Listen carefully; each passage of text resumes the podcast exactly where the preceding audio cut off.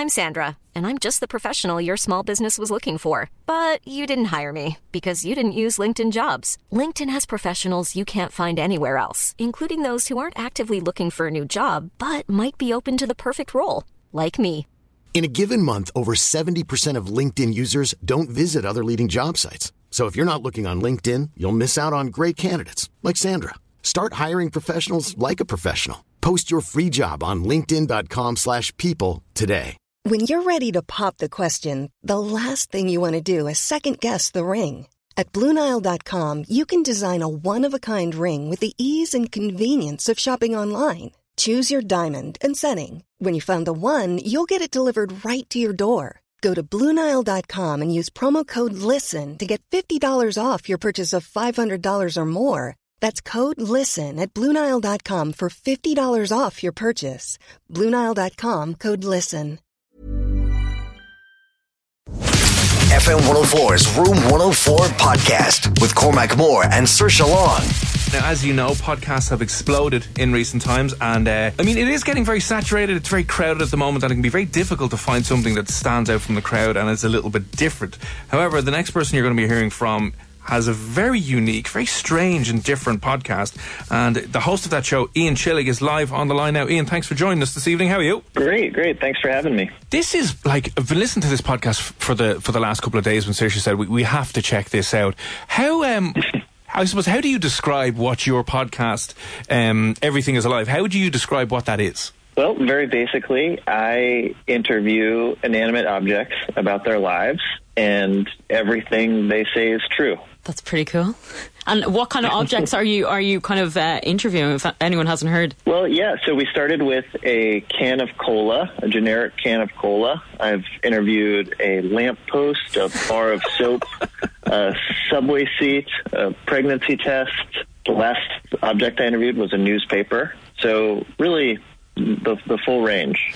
Uh, someone listening to our conversation right now might be thinking, okay, Ian, you're insane because if you just went up and started interviewing a can of cola, it's like, is the podcast just 20 minutes of pure silence of you talking to uh, a newspaper or whatever? But how do you, how do you, how do you produce it? How do you do it? Like, who is talking back as, as the, the can of coke or as, as a pregnancy test? I will say, I think some people have expected that it would just be me and long silences, as as I thought these things would talk, but it, it turned out they didn't. But no, we cast actors, uh, and they're mostly comedians and improvisers, to take on the role of the object.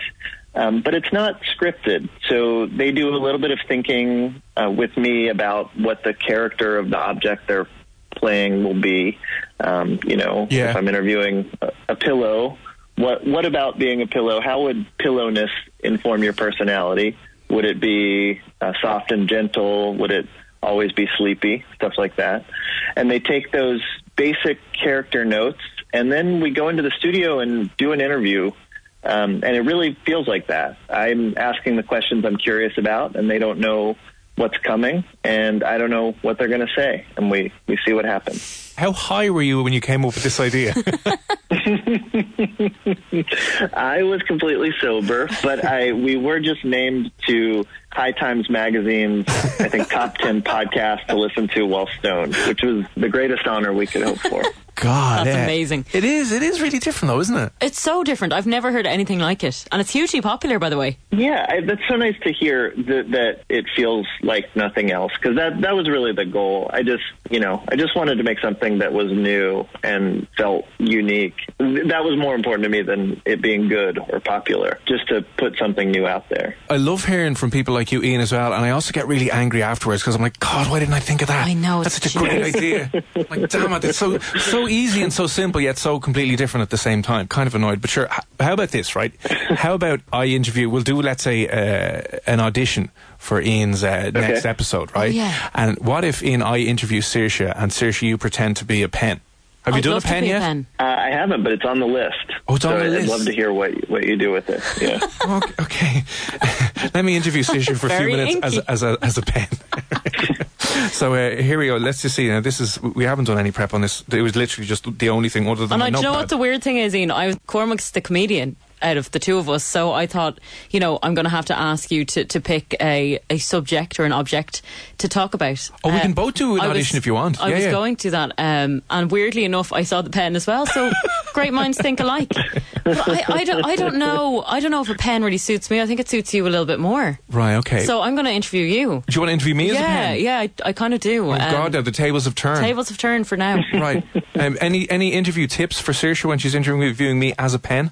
Well, I think it's better if Ian interviewed it. To be honest, Oh, that's what I think. I mean, the experts here on the phone. So oh wow, yeah. Well, let's, uh, Ian, if you'd be up for that for two minutes. Sure, I'm I'm certainly happy to try. Okay. God, this so you don't even you can scrap wrong. the idea of having um, the pen in your next episode because you're going to be doing it right here. yeah, there's no way we will top what we were about to do. Yes, So, there uh, is, Ian. Do not worry. This set your sights low, very, very low. He can be quick at times, Ian. That's all I'm going to say. So, um, Okay. right. Right, over to you, Ian. I'll, I'll Um, let you fire away. We sh- yeah, okay. I mean, do you you need to take a moment to get into character to to I'm- find I'm that in place, character or do you al- feel like you're ready to go? I've clicked into position. I'm good to go. Okay, well, so why don't you why don't you introduce yourself for us? Uh, my name is uh, Cormac. I'm a ballpoint pen with a clicker, and I've been um, helping people get words onto pages for the last 32 years of my life. So I wonder though if if it is 32 years of helping other people write their messages, does that ever get tiresome that you would think, you know, what about what I have to say? Why am I always writing what other people have to say? And to be honest with you, that can be very draining as well. Always being uh, used by other people takes a toll on my ink levels. And often when I go home at night trying to express my own feelings on a piece of paper, I can just feel as if I've nothing left to say because I've nothing left to give and I have to take a while to be refilled and get stuff in. But it, it, it does also get very boring because a lot of people write the same stuff. You know, I have written uh, how many notes about like don't forget milk or pick up bread on the way home. Um, I've also written a little more angry notes like I know you're sleeping with my sister uh, and your stuff is outside. Um, so those kind of things just get repetitive and it can get exhausting. But um, maybe yeah, maybe now speaking to you, I should take more time to connect with myself and write my own words. Yeah, I think I think I mean I think that's good good advice for anyone. Um, I, I want to ask something about your community. Have you ever met a fountain pen? I have. Uh, we we have some things in common, but they're much older, uh, and I often find that they're. I don't want to get. I don't want to get too political or classist, but they're generally from the upper tiers, and they wouldn't hang around with ballpoint pens. Like me and the big pens generally go out often, but the, I find they don't say a lot. And that they they only come out when they have very important things to sign. Let's say uh, might be a government bill that they have to bring in, or they're writing a very very detailed manuscript or love letter. But uh, w- unfortunately, pens pens are tribal. The red pens stay with the red pens. The blue pens stay with the blue pens, and the fountain pens. They're just I don't don't like saying this, but they're a little elitist. If that's the word I'm looking for, a little elitist. Yeah, I think that I think I I think I would have. Yeah, they, they. I mean, even as a human looking at them, they seem like they're looking down at me. Um, well, I guess um, one one more question. You've talked a lot about the things that you've written. Have you ever drawn a picture? one of the things that um, me, me as a pen, I have a big fear over drawing is because as a pen, everything I do is permanent. Uh, and one thing that's been holding me back is stepping into the art world because if you try and draw something in there's so many elements of drawing a face or a portrait or a landscape. If you try and draw something, all of a sudden, if you make one mistake, the entire picture is ruined. So it's it's really all or nothing being a pen when you're drawing. I mean, a lot of people have been trained how to use me to write their letters. They've been taught in school how to write. But when we venture into the drawing world, I just find it's so upsetting and nervous and traumatic when somebody is about to finish off a beautiful picture and then one wrong mistake and because of my ink can't be undone that they just feel it's pointless so uh, personally uh, i have limited myself to just writing words and i'm too afraid because of the permanent damage i can ca- i can cause to, to venture into drawing if that makes sense Yeah, I, but I, I mean, I do think a lot of times, you know, we don't do the things that we really want to do because we're afraid. But I don't know. It always works out. You're not going to break in half. That that that is true. I mean, maybe one of the things I could do is go home and just get random sheets of paper because I, I know a lot of sheets of paper and just maybe I suppose I don't have to reveal it to the world. I can just start maybe practicing. Yeah. Well, I think a, a good way to maybe wrap up because it's something I wanted to ask about. Can I? Uh, I would like to click you to retract you, and because you clearly have been very much uh, out during this conversation. Yeah. Uh, so let's. Let, I'm going to retract you as a way to say goodbye, but I'd like to hear a little bit about what it's like when you are when the the writing part of you is you know kind of more more inside. So uh, if that's okay, I'm going to give you a click. Right, so I suppose now that I'm being inside the pen and, and don't have my writing implement exposed to the world, which can cause some problems sometimes, uh, I suppose it's it's a very solitude, calm place where you can reflect on everything you've written for yourself and for other people. Um, no one knows to come and, and, annoy you or talk to you because you, are doing your own, uh, your own time. And to be honest with you, having being at the behest of so many other people during the day it's really, really nice at the end of the day when someone clicks because you can literally click off and you go in to yourself and you're a bit more calm and relaxed and you don't have to worry about what's on the outside because as much as I am an external kind of pen, I do like engaging with other people and how other people define me. It's also important to take some time, I suppose, for yourself to, to recharge and give yourself a little bit of a break. So it's kind of, it's my meditative state where I go in and just zone out, shut off, and, and I do enjoy the darkness in, in here as well because it's, uh, it helps with the sleep and stuff. I'm sure. Yeah. Well, uh, Cormac, thank you so much for talking to me about your life. No worries. Glad that was to, amazing. Glad Can to just... sign off on that bit. Hey. I feel like I'm, I'm, I'm listening to an episode of Oprah. yeah, you're, you're in on my therapy session with oh. Ian. We got really sidetracked there. Wow. That was impressive. Yeah, I feel like I feel like we got to some things that are going on with Cormac the human. is this what it really is? This is all just inadvertent therapy for the people you're ah, speaking oh, to. Good. In for me. In for me. I just was never going to be a pen. I'm sorry. Right. How did I do, Ian? On your scale of other improv and actors you've had, how, uh, how did I rate? How did I fare? Uh, you were fantastic. I mean, you were you were immediately thinking like a pen, which is I really, I mean, it's a it's a really challenging thing to do for the actors. You know, I think sometimes when it's not working, what's happening is the the person trying to play the object is only thinking about the relationship of humans to the object and not right. thinking about the object's experience. Yeah. Which is, you know, makes so much sense. Of, course, that's yeah. the perspective we we've had. But no, you did a you did a good job um, uh, with your thingness. That's a term that I use a lot in the production. Oh, like there was a lot of thingness to you. Amazing. Yeah. Thingness. Beautiful. Beautiful. Beautiful. Um, well done. I'll go for your next audition, so for the next episode, and we'll we'll, we'll take from there. Fly over to New York, and, um, and we can have my big break as a pen improv actor. so this is this is the kind of conversation like with an actor that you would have uh, on various different objects, I guess. So each kind of podcast has the same format. Is that right? Yeah, we like to give kind of a, a good beginning, middle, and end arc to each object's life and um, want to get it. We always try to get at what they want that they they don't have and what it means.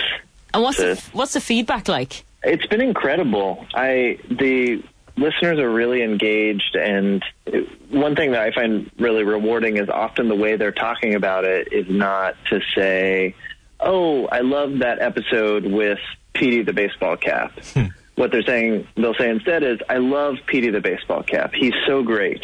So they're really attaching to these characters as very real things and thinking about them as, you know, yeah, as if uh, they were real. Yeah, that's really yeah. strange, isn't it? They're yeah, humanizing the inanimate or whatever it is, personalizing it, and, and yeah, imagine strangely growing attached to. Yeah. Like yeah. when I was listening to you, I was thinking of a pen. I was thinking of the pen that's right in front of me, and I was like, "What would that pen be feeling right now?" Yeah, like it was, it was. It is really interesting. Yeah, and I, uh, an, an interesting thing that's happened in the feedback too is so many people talk about the weird experience of listening and realizing they are feeling empathy for something like a bar of soap, and people have written and said, you know, I realized I was feeling that empathy, and it made me think about why don't I have more empathy for the humans in my life? Which is a really nice thing that happened. I didn't, I certainly didn't mean for that to happen. I just want it to be an entertaining, fun show. But the fact that it's having that effect on people is a really, that's a really nice side effect. What has been your favorite episode so far? Oh, it's really hard to choose. I, yeah, I want them, I want them all to be, I just want them all to be different characters. I think it's like when people say they can't choose their favorite child. Um, Ah, they really can. They though. can, on yeah. now. They they know they just won't say it. Yeah. Oh, so how Um, often do you do you bring the episodes out anyway though? Pretty much every other week. We do it in seasons of 10. So we're about to wrap up uh, a batch of our, our second batch of 10. And then we'll take a break and think about what we're going to do next. And I don't know, come back in the fall. And do you think you'll ever go on the road and do uh, kind of stand up tours? Yeah, that's something uh, we're actually going to work on a lot this summer. We're going to workshop uh, what it looks like on stage. I was just in Australia and did a one of our tapings in front of an audience, and it wasn't a performance. It was very much just the work we do, which is, you know, the episodes are 25 minutes long, but we tape for 90 minutes and edit down. Yeah. So we had a small audience watching that and seeing how the sausage gets made, and I thought that might be very tedious for them, but they seem to like it. So that's that's encouraging that it would work on stage too. Because a lot of podcasters now are kind of doing s- tours, basically. Yeah, hitting the road, yeah. and it's hugely popular Yeah. in Ireland. So I think this would go down really well too. Well, I, I'll maybe I'll come over there. Well, there is uh, a podcast festival that's here in October, November, I think. Mm. So uh, maybe, maybe if you keep your eye on it or uh, uh, have a look over there, it might be maybe not this year, but it's some day down the road. I think it, it would work really well over here. But um, um, can you reveal any of the episodes that you or the objects that you've interviewed for the next series, or is that all being kept hush hush at the moment? No, I'll tell you. Uh, so the next, I'll just tell you the next one that will come out. I think it will be an interview with a satellite currently Oh, orbiting the world. So a slightly different thing than we've done before. Um, but uh, I think it's going to be a lot of fun. And do you know when that's out? Uh, it, sh- it may be out next week. We're we're still Yeah. doing some tweaks on it, so but probably next week. And is there anything off guard? Is there anything that you just won't kind of interview? No, I, I mean there are things that I want to interview that I feel like I don't